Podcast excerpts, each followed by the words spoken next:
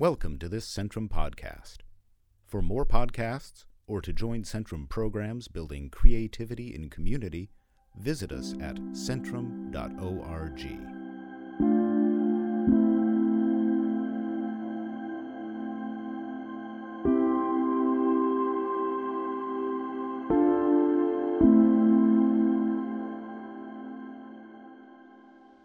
I'm Rob Berman with Centrum. In this talk, originally recorded on November 16, 2020, Museum Director Eric Dorfman is joined by Knute Berger from Crosscut for an exploration of a future exhibition illuminating diversity in gender and sexuality among reptiles, birds, and mammals, including primates. Eric shares how this diversity develops from the action of genes and hormones, and how people come to differ from one another in all aspects of body and behavior. Our podcast begins with the voice of Knute Berger. It's my privilege to introduce tonight's speaker, Dr. Eric Dorfman. He's director and CEO of the North Carolina Museum of Natural Sciences. He completed his doctorate from the University of Sydney on scale dependent habitat use of waterbirds in eastern and central Australia. He's a member of the executive board of the International Council of Museums and co authored their Code of Ethics for Natural History Museums. He was previously director of the Carnegie Museum of Natural History in Pittsburgh. Eric is author of several books on New Zealand natural history and climate change, as well as scholarly papers on museum education, public programming, Egyptology, and the ecology of wetland birds. His most recent book is The Future of Natural History Museums, published in 2018. And tonight he's going to tell us about nature's rainbow, sex, gender, and reproduction in the natural world. It's more complicated than you think. He's going to start with a presentation. Uh, he and I will have a chance to talk, converse afterwards. And uh, there will be time, as Rob said, for question and answers. So without further ado, Dr. Dorfman. Hello. Thank you, Knute. It's great to be here.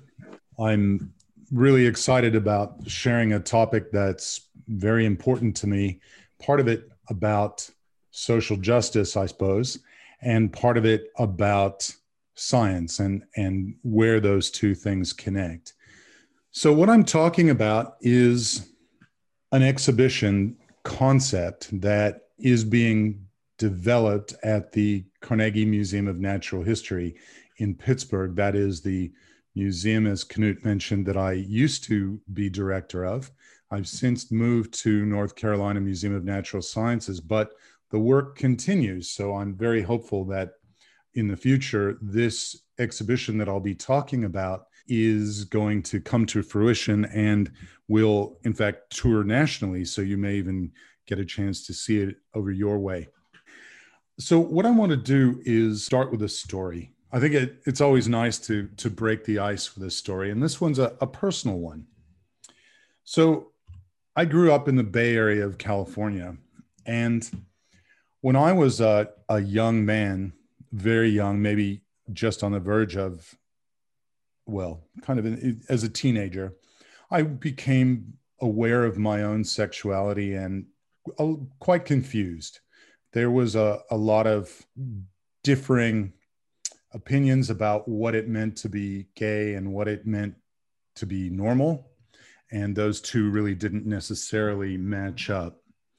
So I spent a long time in confusion as a as a youth, and then I ended up at UC San Diego, and I studied biology and took a wonderful course in evolution there, and our textbook was evolutionary biology, and uh, and, and it was written by Douglas Futuyma. And in this book, he says basically, well, it's not really why are we worrying so much about being gay or or non-heteronormative lifestyles when it's rife throughout the natural world and is just a product of evolution? Now this was not much more than a comment. Maybe it was a page long. And so the it didn't really go into depth, but it made a profound impact on me because what I I realized was that actually I wasn't so different, that I wasn't uh, um, a pariah, that I was actually part of the world of biology, and and that to me made a huge difference in my settling myself as as a person in in society. And and so then when i became director of carnegie museum of natural sciences i realized that i had a platform to start helping other people in that situation use science to help them understand their place in the world and the universe so, what I'd like to do is bring you on a, a little bit of a journey uh, before I start talking about the exhibition itself. And this is just a, a sort of a thought experiment, if you like. If it's an anomaly, if, if being uh, non heteronormative is an anomaly, then maybe it only crops up recently. Maybe it's something that it's in the water or or it's something to do with social disaffection or whatever and so what i'd like to do is first as the first step in this say we'll, we'll take the wayback machine and i'd like to take you on a journey back in time. And this will be a celebratory journey not one that is uh, about persecution. And we, of course we know that that non-straight people have met with lots of persecution and and it's just this is not going to be about that. So and and the point the question i'm asking is is this something that has been with humanity for all of its existence so i'll just pick a random date 2014 the miss vahine tane transgender beauty pageant um, and uh, Vahine Tane means woman man. And um, in fact, I was lucky enough to meet uh, this particular winner when I was in Tahiti. So that was quite exciting. Go back a little further 2000, the Netherlands is the first country to allow same sex marriage. And, uh, and even further, uh, 1867, uh, Karl Heinrich Ulrichs is uh, championing the cause of uh, um, equal rights for for homosexuals. Even further, 1791, the French National Constituent Assembly adopts a new penal code which no longer criticizes sodomy. And here they are at their first meeting, famously in the tennis courts of Versailles. A, a, little bit earlier, the same thing was happening in England. Uh, Jeremy Bentham argues against its decriminalization. Sorry, and he says it is the greatest happiness of the greatest number that is the measure of what's right and wrong. 1532, Michelangelo writes over 300 love poems to T- Tommaso de Cavalieri, Love takes me captive, beauty binds my soul, pity and mercy with their gentle eyes wake in my heart a hope that cannot cheat. A bit further, Erasmus writes similar letters to a fellow monk. For you, my dearest Servatius, has always been and is still so great that you are dearer to me than these eyes, than this soul, than this self. 1300, Edward II and Piers Gaveston. And uh, this is Christopher Marlowe's rendition of in Edward II. And um, what Gaveston, welcome, kiss not my hand, embrace me, Gaveston, as I do thee. Why shouldst thou kneel? Knowest thou not who I am? Thy friend, thyself, another Gaveston, not Hylas was more mourned of Hercules than thou hast been of me since thy exile. These are not his own words, but it it was so well known a story in Christopher Marlowe's day that this poignant interchange was was something that everybody could recognize. 1164 and i'm not going to read for the sake of time i'm not going to read every one of these. There are um, there was uh, um, of Rievaulx writes De Spiritali Amicitia, the spiritual friendship, talking about the relationships between men and the relationship of that to religion. In 850, Abbot Alcuin of York writes love poems to other monks. I think of your love and friendship with such sweet memories, Reverend Bishop, that I long for that lovely time when I may be able to clutch the neck of your sweetness with the fingers of my desires. This is pretty steamy stuff for 850. In, uh, so now we go back to ancient Rome. Emperor Elagabalus marries Zoticus, the, um, the athlete from Smyrna. So we have an emperor marrying a man. I suppose it was easy to do what what called to you when you were emperor, but yet this was exactly the this was institutionalized back then. Um, Plato in 385 BC published a symposium arguing for the nobility of love between males, and um, he he says of of men who embrace other men these are the best of boys and youths because they have mostly manly nature. Now, I am I'm you'll see that a lot of these examples are examples between men and that's not because that's not in any way to downplay the relationship of women to other women, but it was not written about to the same degree. So, I mean, certainly there was Sappho back then as well, but there are fewer examples so but but please understand that i'm i'm making generalizations here as well so in 630 bc dorian aristocrats adopt formal relations between males further back the first known single sex couple in 24 bc that is uh, four and a half thousand years ago in ancient egypt and finally the very furthest back we can go, 9,600 BCE Mesolithic petroglyphs may depict homosexual relationships. And this is, of course, subject to interpretation, but if it's true, this is 11,000 years ago. Um, and so I think it's safe to say that single sex relationships and connections have been with us for as long as far back as we can go.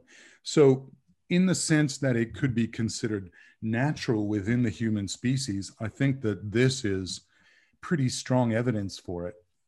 And of course, the, the, the thing to remember with this being a naturally occurring phenomenon is that even though people are uh, who are in same-sex relationships are frequently non-productive that over the course of human history, 11,000 years of it, we've had a consistent recurrence or continuance, if you like, of single sex relationships and single sex desires.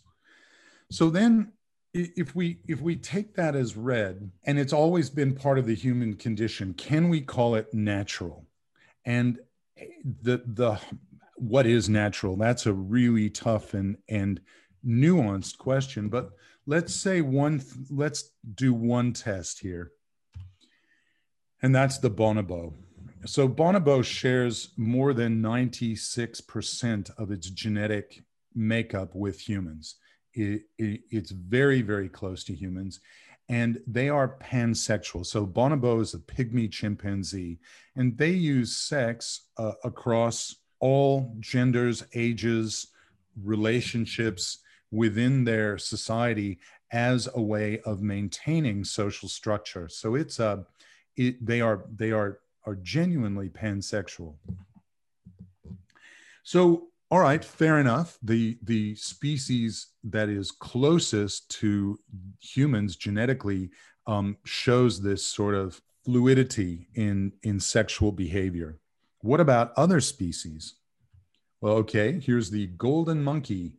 And um, there are uh, lots of examples of um, single sex uh, behavior within golden monkeys.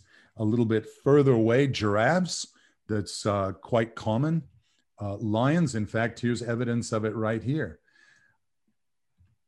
Chipmunks, North American porcupines, mallards, cock of the rocks. In fact, 16% of adult male cock of the rocks only copulate with other males.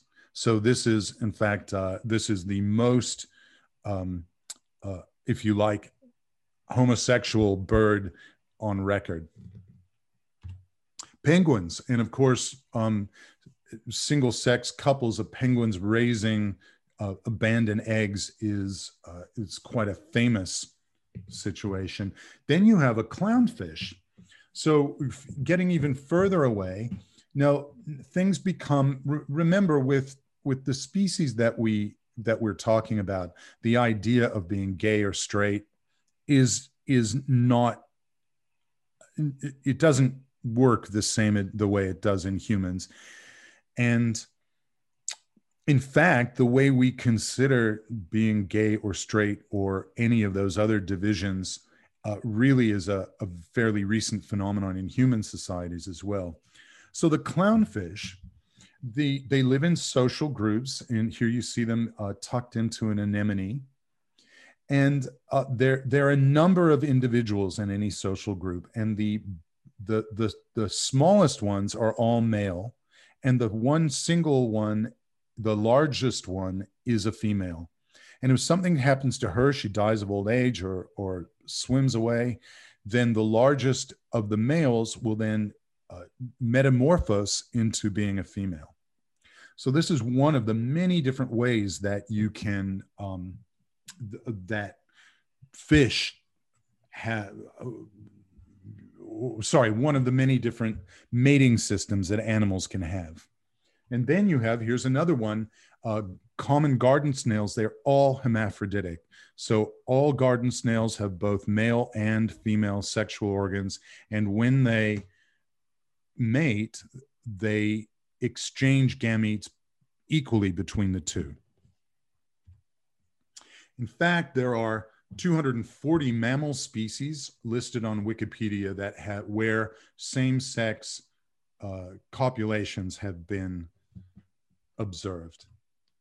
And here's just two two examples then, two two more examples, and these are quite extreme examples. That's why I've got them singled out. So the female kob antelopes live in all female groups and they use sex with each other as social bonding. So uh, essentially, all female kob antelopes um, exhibit female female copulations. On the other side of the spectrum, young male bighorn sheep um, live in all male groups, which uh, uh, male male sex is ubiquitous, and um, and they only break these bonds to go and um, copulate and have children, and um, the the same is actually true for manatees and uh, a number of other mammal species that that living in single sex groups, which are um, sexually active are extremely common. So this brings us to the exhibition, Nature's Rainbow, the Science of Sex, Gender, and Identity. We're, we're trying to unpick not only these, these things, but the, um, the science that's behind it. And I want to um, acknowledge my friend and colleague, Dr. Chase Mendenhall. He's the curator of ornithology at Carnegie Museum of Natural History, and he um, is curator of this exhibition and remains working on it even now. So, the big idea is that diverse sexualities, genders, and identities are natural and often beneficial. And this is the key thing. I mentioned it a little bit ago that these um, it, there's if there's a recurrence of 11,000 years of essentially non-reproductive or or mostly non-reproductive individuals and yet this this gen- genotype comes up over and over and over again, there must be some um, benefit to the human species for this to occur. And that's one of the things that's ex- explored in this exhibition.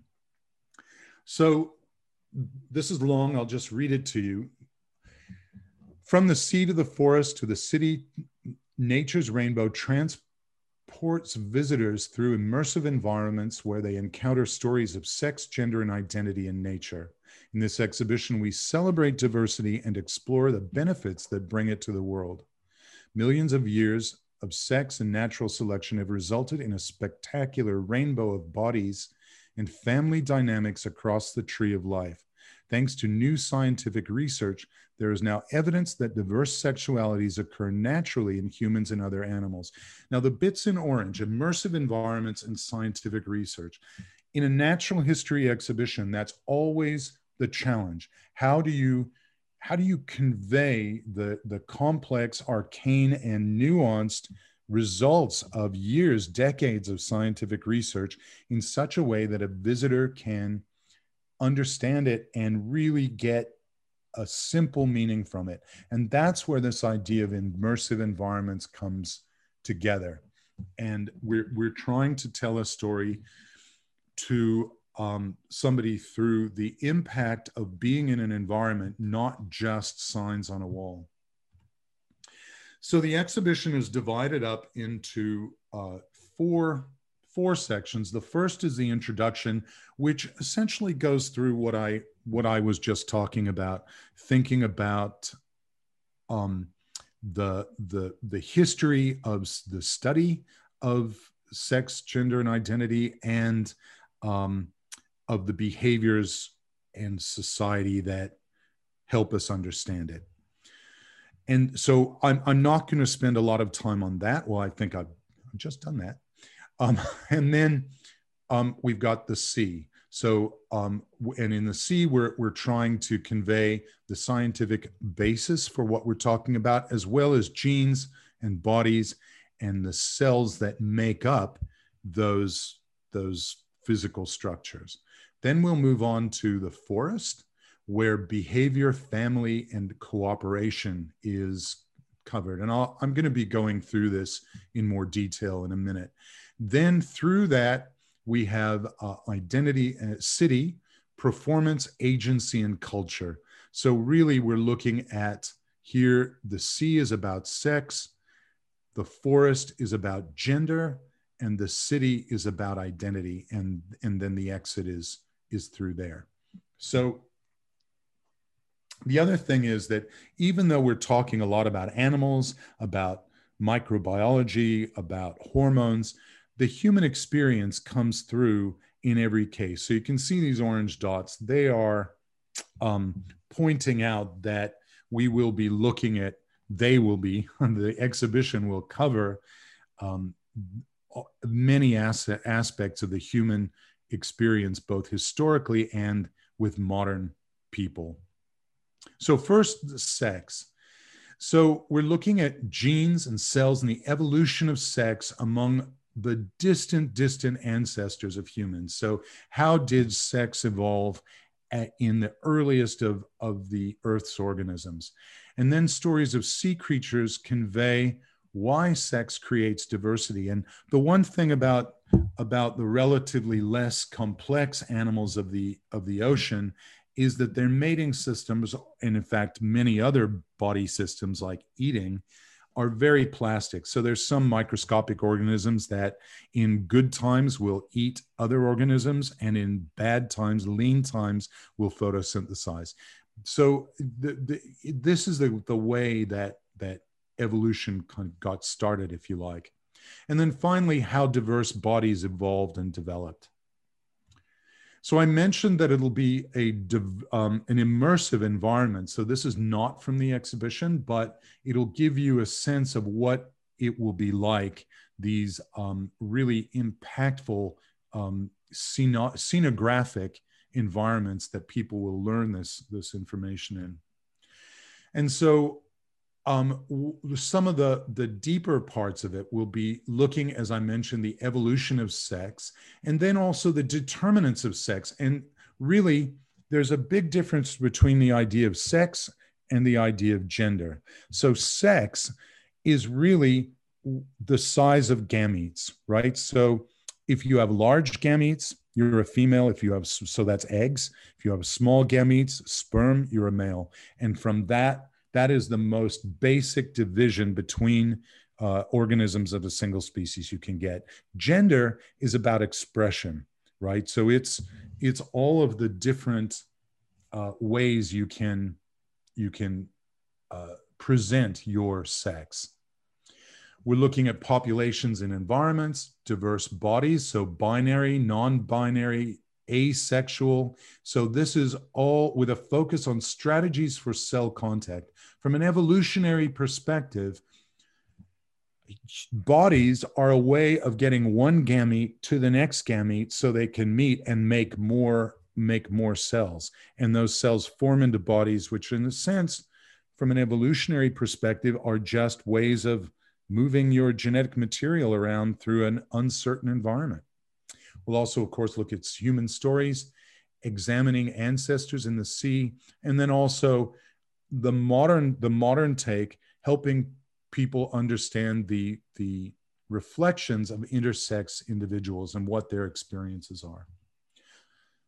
Moving on to the forest, that's about gender and thinking about gender as a cooperative behavior. I, I, mentioned that it's an expression of your sex. Well, cooperating gives the opportunity again for your gametes to get into the next generation. We introduced the idea of fitness. So, uh, from a natural selection evolutionary perspective, fitness is the number of genes you can get into the next generation. And for this to work for a, a, a somebody who is non-reproductive or an organism that is non-reproductive, we have to think about inclusive fitness. How many genes do your brothers, your cousins, your second cousins get into the new, next generation? And if you can help them do that, then you are making um, um, uh, you're you're increasing your your evolutionary fitness. So that that is also covered in this area. So it's going to be an immersive area uh, as well, with lots of things to do and um, um, very kind of a complex uh, habitat, and and a lot of um, digital work in this area too. So, thinking about the word gender and diverse genders, relating that to um, sexual behaviors and the idea of family, which is basically what I just talked about. If you can help your family, then from an evolutionary perspective, you're successful. Talking about also human stories, but this paves the way to also to thinking about family and community. How do um, uh, how are non-binary organisms welcomed in to a family setting and and thinking about examples from a variety of cultures as well there are many cultures where um, who who deal with um, other gender norms in a way that is very different from our Western society. So, and thinking about bias and status, this is starting as we go through the exhibition, it gets less um, specifically scientific and, and starts blending in culture more and more to the end where it's really entirely cultural.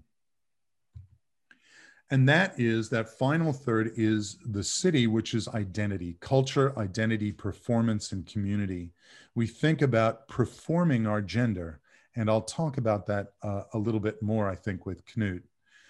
Visitors can express their own personal and intersectional identities so if you are non-binary this is a place for you to explore what that means in terms of science, what it means in terms of culture in a safe space.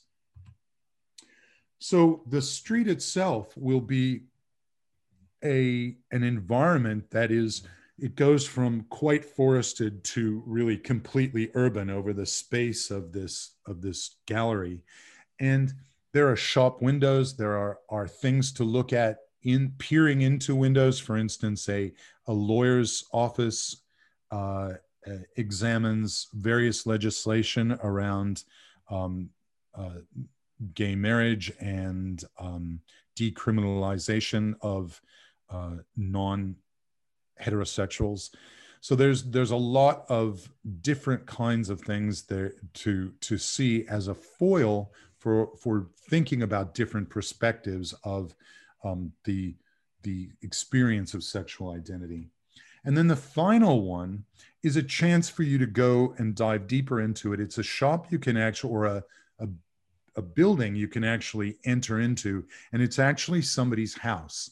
And you can walk through the house and get into a, a large dressing room space, which gives you um, a lot of our uh, opportunity to focus this conversation down on your own personal experience. So there's um, opportunity to try on clothes, to play with representations of your own gender, to um, think about um, uh, the performative idea of gender, how we think about our identity, how we reinforce it through everything we do. There's also um, the idea of technology as an extension of identity. So, so for instance, um, um, gender corrective surgery and and thinking more personally about that and what that might mean to you or understanding what it has meant to other people and this is also a place for visitors to express their own identities to others and so the the idea is that there are opportunities to leave your own record and your own experiences behind for other people to share. And then um, that leads to the exit of the, the museum, which provides there's a, a place just out, I'm sorry, the exit of the exhibition. And just outside is a place for conversation and reflection of um, what I believe will be quite a, a powerful experience.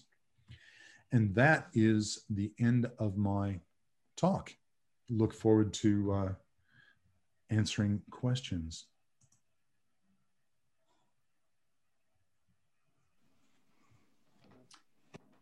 Okay, that is just totally fascinating. Thank you. It's, and and and I have so many questions myself. Um, and first of all, I wanted to kind of go big picture in terms of evolution.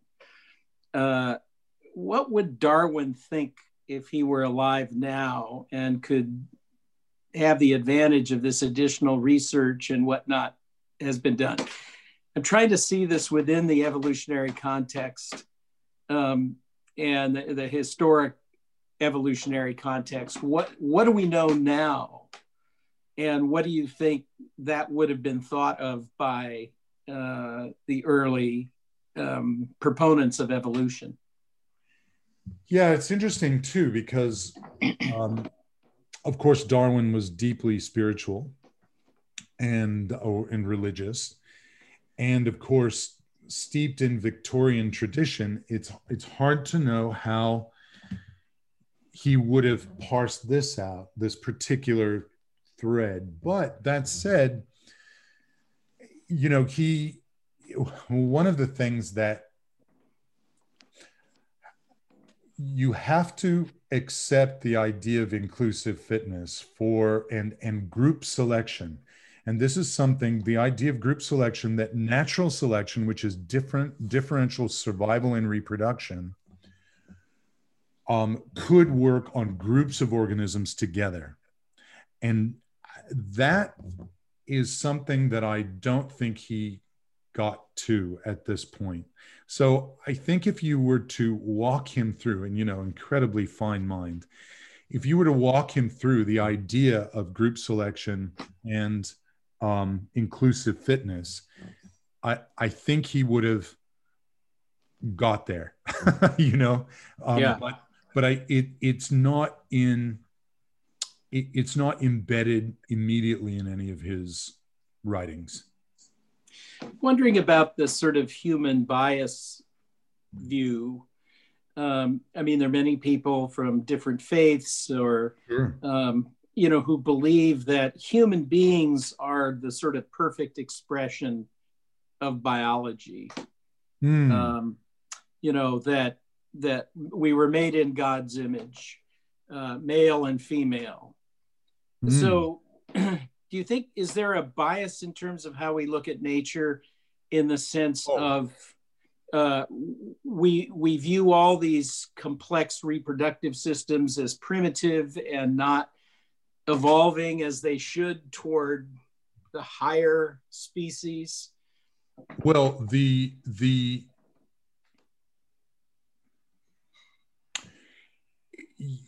it's very hard because this argument really its fundamental underpinnings is evolution and evolutionary. So immediately if you consider that God created man and woman, Adam and Eve, then you you can't use this argument in a way what you have to do if you want to be accepting from a faith-based perspective is say well um, god created all creatures. God created pe- people who were non-heteronormative and that's okay right? And and god doesn't judge or if if there is judgment to be done let it let god do the judging. And that's where but the one thing that's really important and that i didn't get to get to really in the in the presentation is that there is a genetic component to sexuality. Now it's not one gene codes for blue eyes and the other gene codes for heterosexuality or not but there is a complex set of genetic circumstances that leads to a biological expression of homosexuality. Um, and that is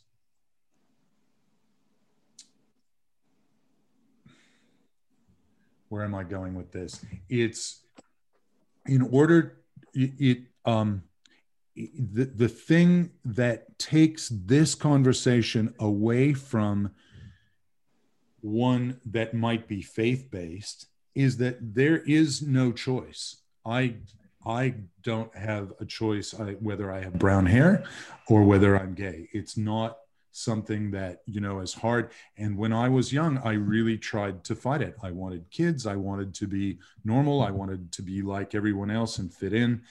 I was desperate to be straight. I mean it's it, it's less difficult in some societies today where being gay has a is actually even celebrated in but it's a it's a very um for me it was very important and i think the the crux of this exhibition is to say that this is rooted in biology and it's in it and and that is something that isn't just okay it's beneficial to the human species to have this kind of diversity.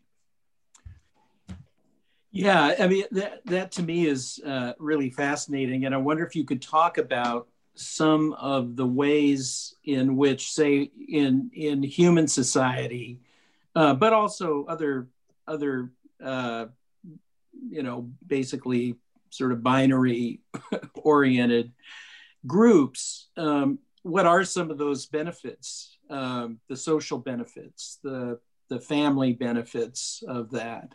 Right. Well, and so, you know, we can pick different societies for different examples. So, for instance, in um, French Polynesia, where I showed the very first uh, fir- first slide, um, they are the um, uh, gay men who are uh, rere or fa- fafine, depending on where you are in the South Pacific are the um, the matchmakers, and in fact, um, there's um, also that kind of role in society for some Native American nations as well. So um, it's it's part of a social facilitation role that is embedded in society.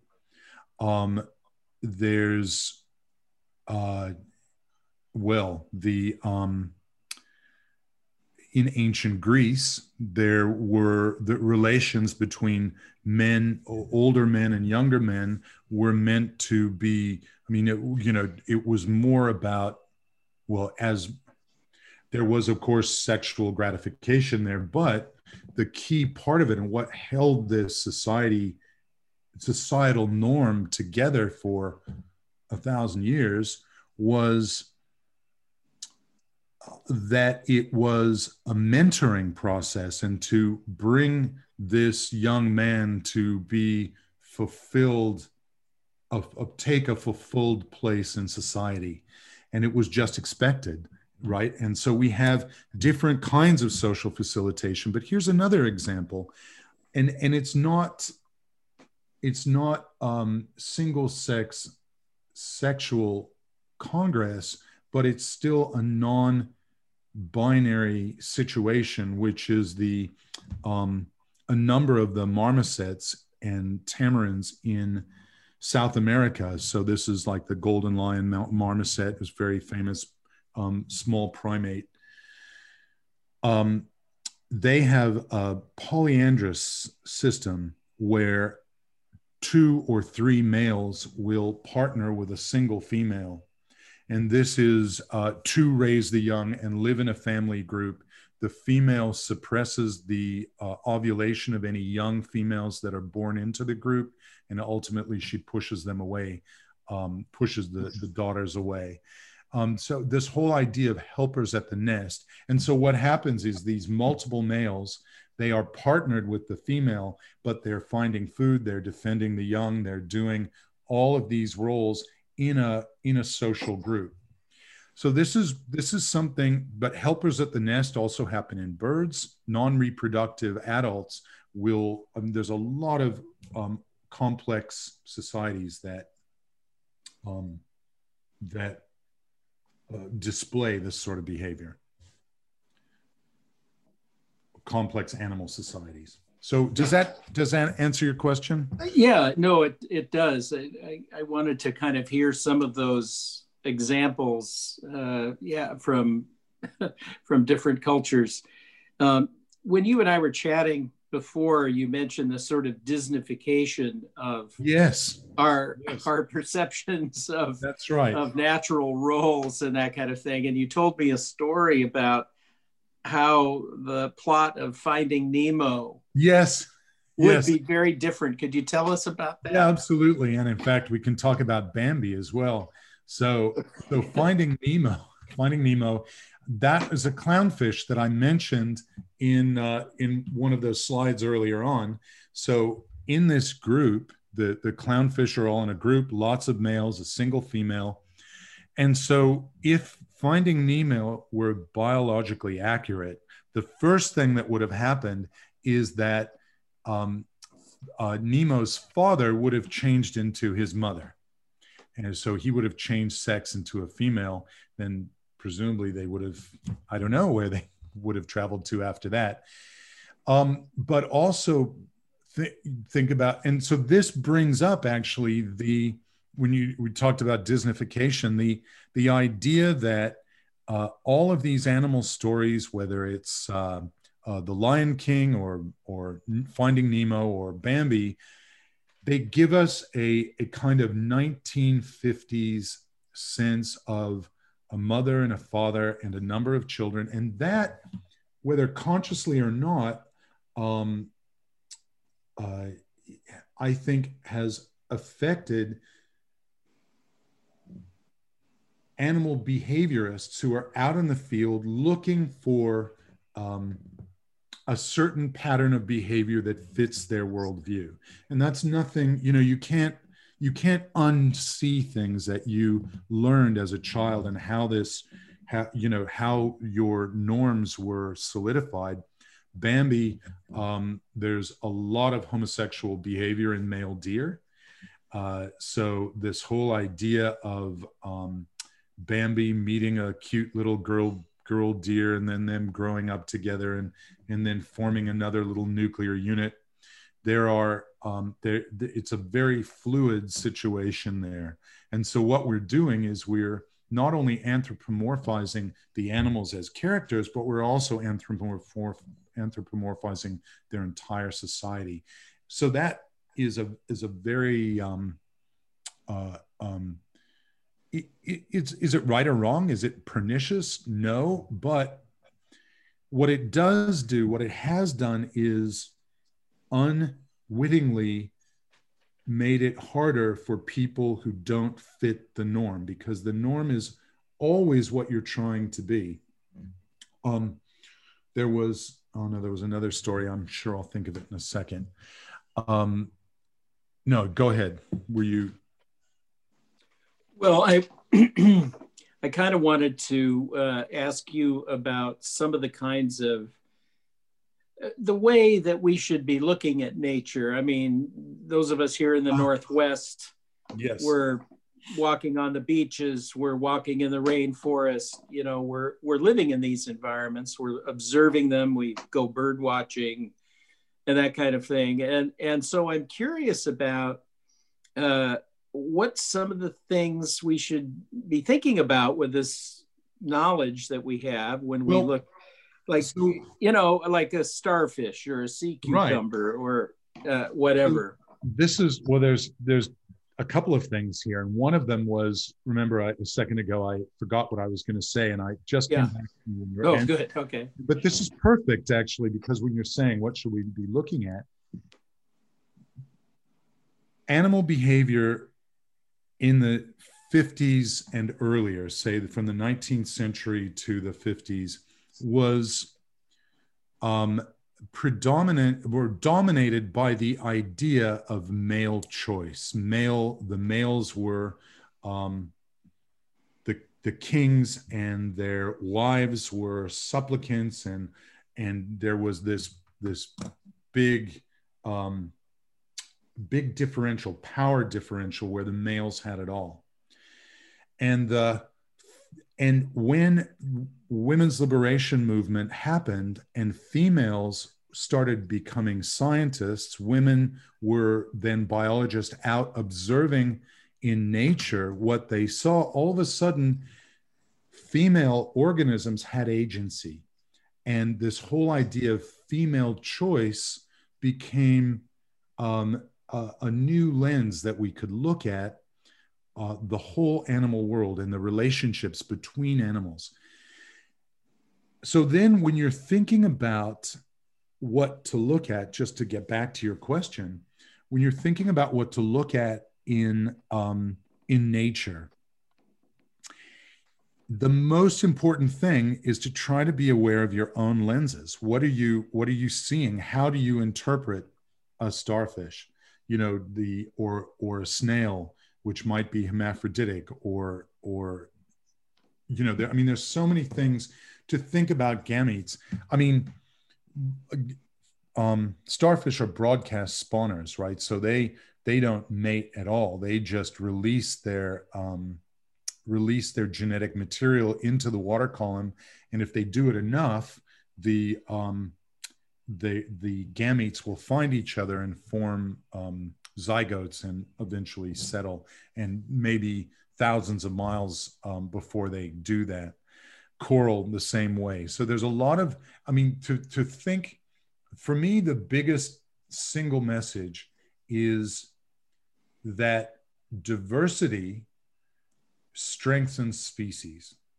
And so we talk about how one organism might uh, behave or within sorry one species might behave. We talk about all kinds of behaviors at a species level but actually at an individual level the, those differences make those species able to adapt to changing circumstances. It's like having genetic diversity of other kinds right? We um, the shaggy haired llama lives when there's a snowstorm when the shorter hair one doesn't and all of a sudden all the the llamas are are um, shaggy haired because it was that component of diversity that saved the species so that to me is a, a really um, uh, and the probably the one single takeaway that diversity of all kinds is beneficial.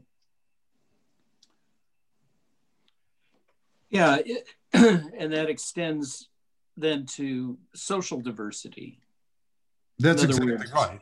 That's right, right. That this isn't so, just, there's biological diversity, but that social diversity extends from that, is shaped by that.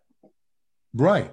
And you know, it's interesting. There are many species that can get along just fine with no diversity at all. So um, there are uh, fence lizards and, and some geckos, shrimp, guppies that um, that reproduce by parthenogenesis, and that is um, the it's mitosis, right? So the division of body cells, not gametes coming together, egg and sperm, but they just create, are all female. They just create fertile eggs within their own bodies, and all those babies are female.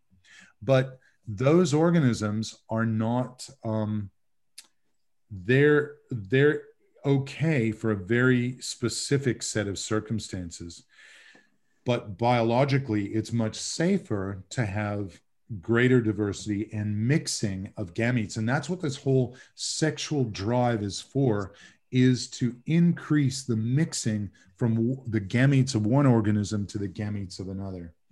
And then when you get to the social idea at a biological sense, there's um, there's uh, every reason to embrace the same sort of diversity biologically with people, um, but also then socially.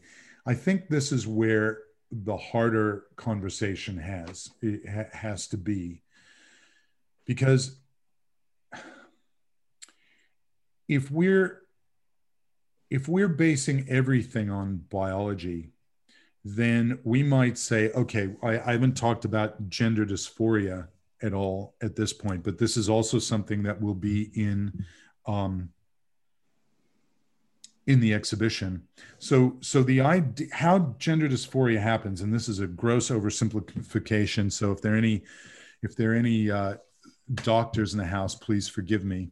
But um, in in vitro when when a when a uh, an organism is uh, when a when a baby is born sorry when the baby is in the uterus it is bathed in these uh, in a whole set of hormones which helps the baby develop a sexual identity right? So this is this is something that happens within the mother and then there's the the the gender of the organ of the i'm sorry of the fetus which comes from the the gamete of the father the sperm right? So there's two different things happening. There's the sex of the of the child and the sexual identity which is developed. And usually those things match up just fine. But there are times when those things don't match up and so um, a, a person can be born with gender dysphoria, as in the gender they know themselves to be is not the sex of their genes. And surgery, they call it gender corrective surgery because that person knows themselves to be a certain gender, a certain, and they they feel like a certain sex but that doesn't match their genes. Now it's an all in the 50s and earlier, or more recently than that, perhaps people were they were trying to change their psychology, right? And and it's actually much easier to change somebody's gross anatomy than it is to change um, change their whole genome or their whole psyche. And so this, but it's still correction. They're getting themselves to where they are, where they they're getting themselves to where they need to be. Um, but society has a problem with that, right? We we have a an innate need to know what gender somebody is, and if somebody is intersex, um, as the average person, and this is a psychological phenomenon, the average person will find that somewhat discomforting. And so we have to get beyond that. And you know, we're we're the the the we're the species that created the Taj Mahal and and Bach and and uh, Da Vinci. We should be able to get ourselves there. And, and this idea of the, the nobility of spirit that can understand and embrace diversity as being a good thing is you know i don't want to get too political in this conversation but this is the trajectory we need to be on. And, and what i hope this exhibition does is help embed that conversation in a scientific rhetoric. So we can say and you know it's funny because i said that the target audience for this exhibition I mean, it's for everybody, and I think anybody who's interested in science uh, or, or or or nature in general would find this exhibition interesting. But but where it really is for is for questioning people, questioning youth and their families. This is the the exhibition I would have liked to take my parents to when I was questioning my own identity. Because if you can ground these conversations in science, there's a basis of understanding that we um, we it's harder to get to just by saying social justice. You know since well there boy there are a couple things i want to get to. Uh, on the on the subject of the sort of intersex i i was i read an article back in like the late 70s or early 80s in the new york times that was saying that in humans, there are more than two sexes mm, genetically. That's right. Yeah. And I wonder if you could just talk about that a little bit, and and then out of that, maybe talk about some of your own issues around sex versus gender identity. Interesting. Sure. Um, so first of all, yes, there are. So, for instance, um, there's XXY, which is uh, so males are XY, females are XX. There are um, some uh, people who are XXY. So uh, I, I, mentioned uh, when we were talking Tippi Hedren, who was the star of the Birds. Um, Hitchcock movie. Yes, Hitchcock movie um, back in the 50s, 60s. Yeah, early 60s. Early 60s. Um, she was XXY and uh, so she would have been unable to produce children, uh, but but expressed as a um, expressed as a female.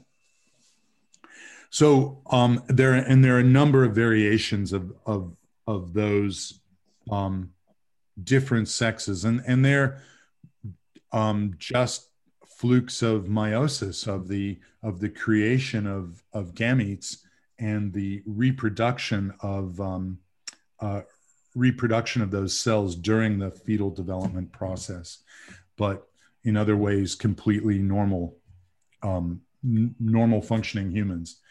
So um, that is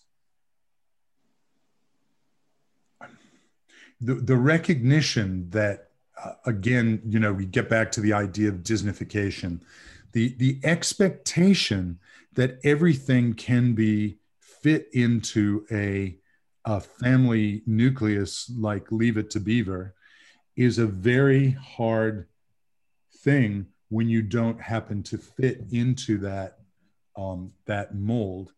And we're also, you know, um, I mentioned um, Kinsey, and it, you know, I have, I, I, I'll bring it out again. Here it is um, Kinsey et al. Sexual behavior in the human male. And there's a couple of things about this that uh, are, are important.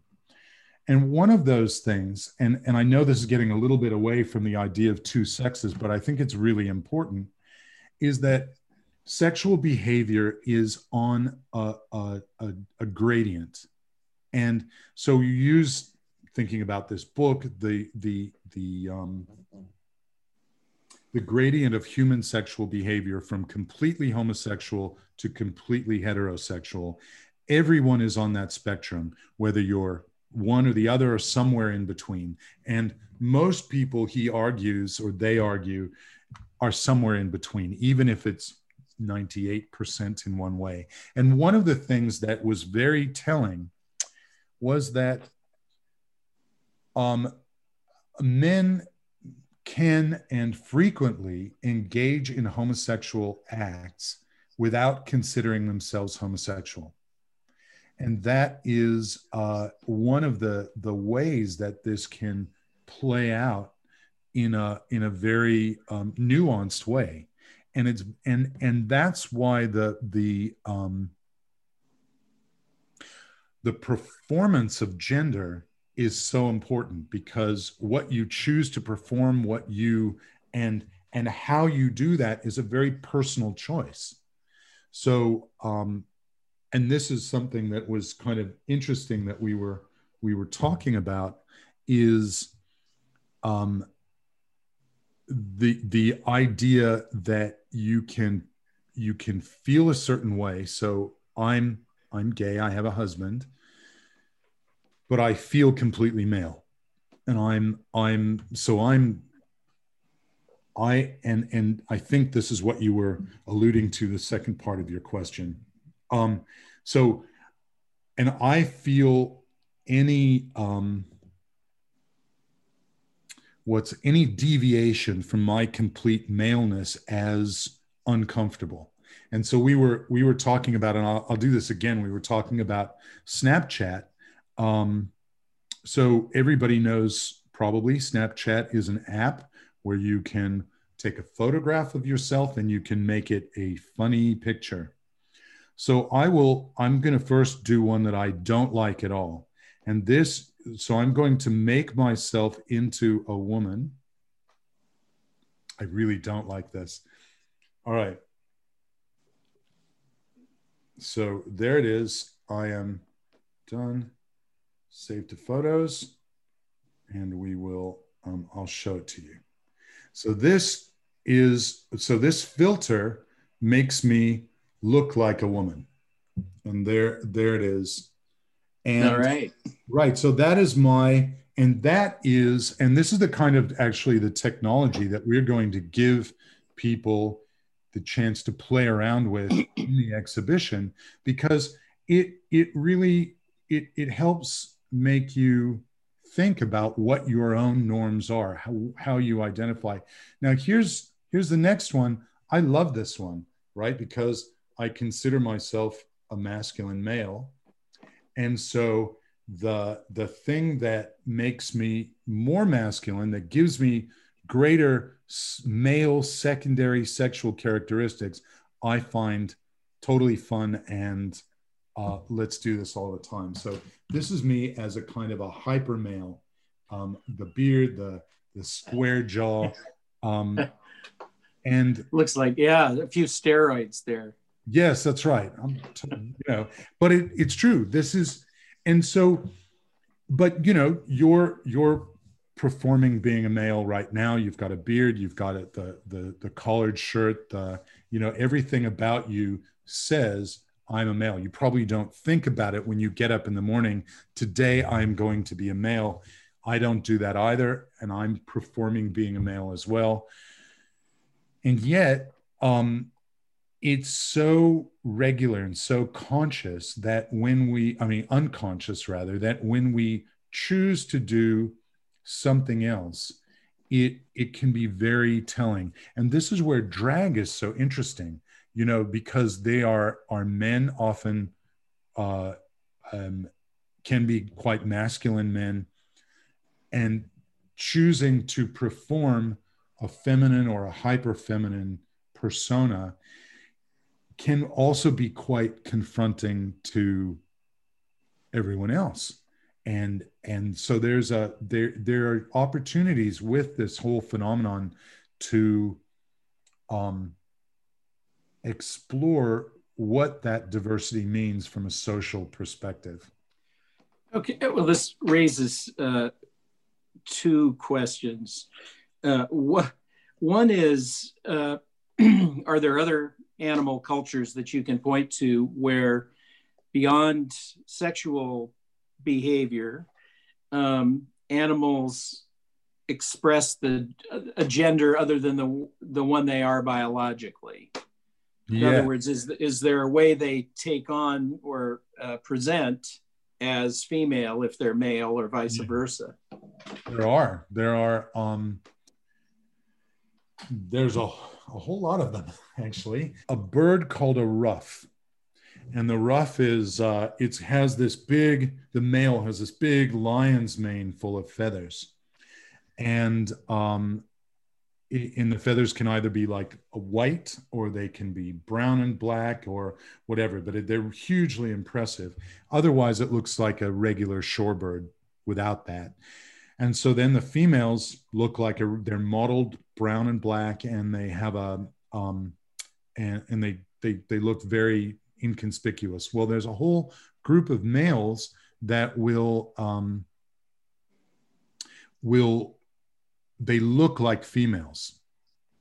And interestingly, the males with the big ruff will the big headdress will uh, attack other males with the headdress but they tolerate the males with the um, that look like females even though it's been able to be demonstrated they know the difference and the and the the males will actually the the the um, cryptic males call it that will mate with the females and they're tolerated by by the by the ruffs still um, and that I haven't read that this phenomenon has been completely worked out.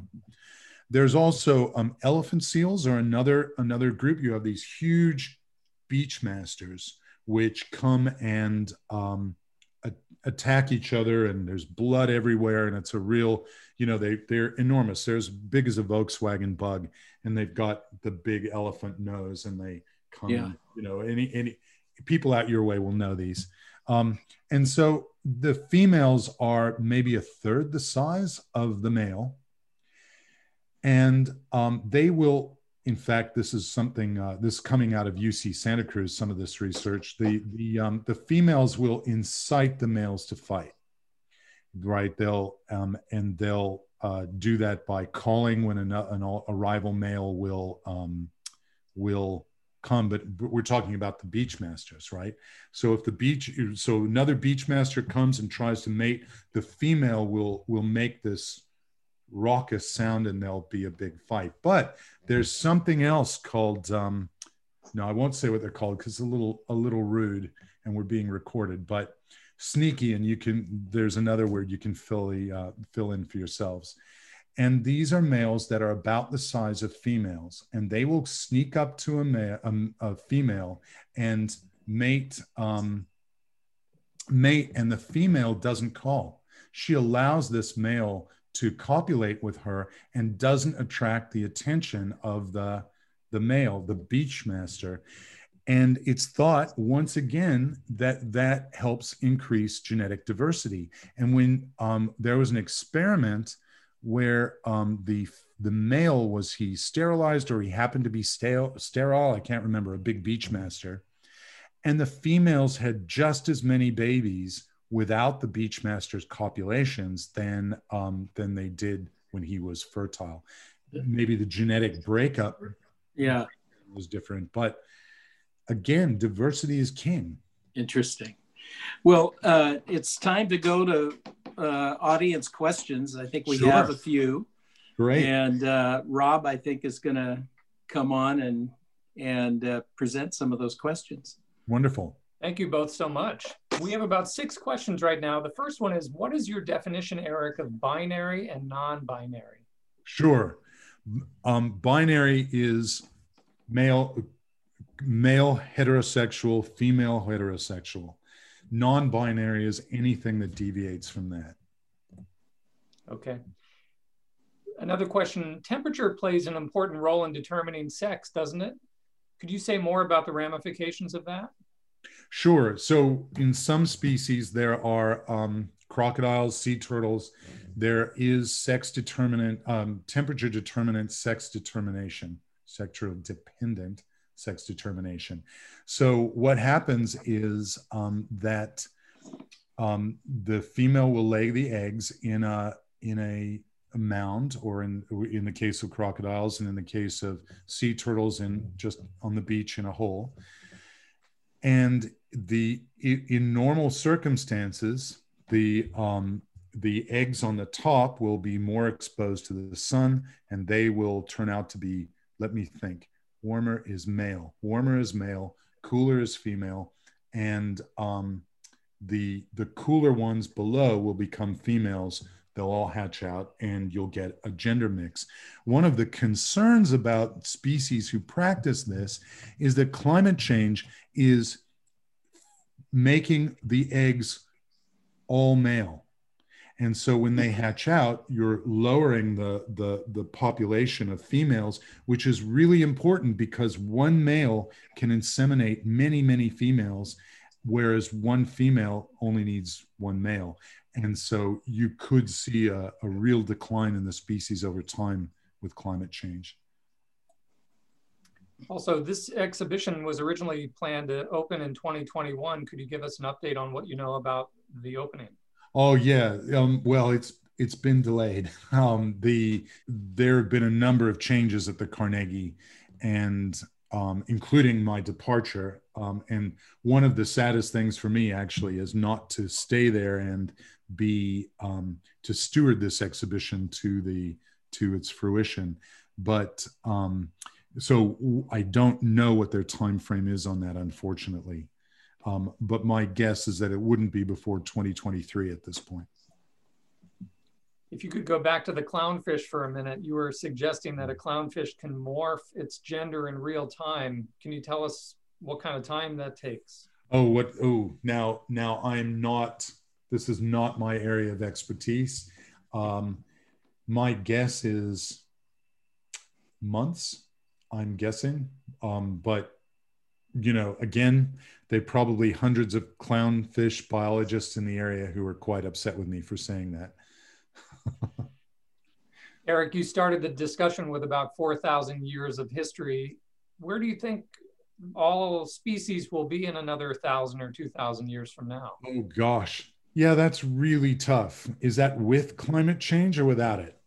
because that to me is the biggest single factor that will affect the future not of our, only of our species but of all species on the planet and the, the existence of the planet itself as long as we don't destroy everything we have the i mean it's clear we're already going through a major major bottleneck and then because humans are so impactful the biggest question is do humans survive the next thousand years or don't they and if they don't survive, then I think we'll see a real flourishing of diversity. If we do survive, then what we will have is huge numeric predominance of those species that are that are bound to human existence, like chickens and cattle.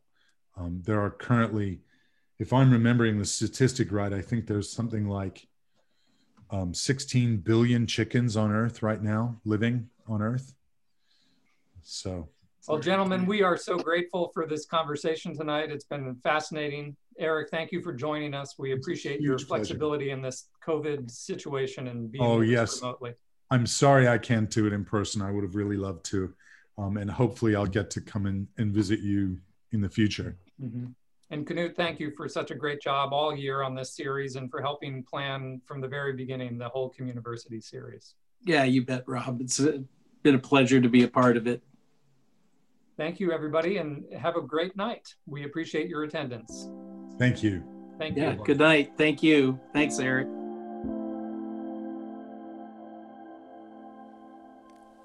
Thank you for listening to this Centrum podcast.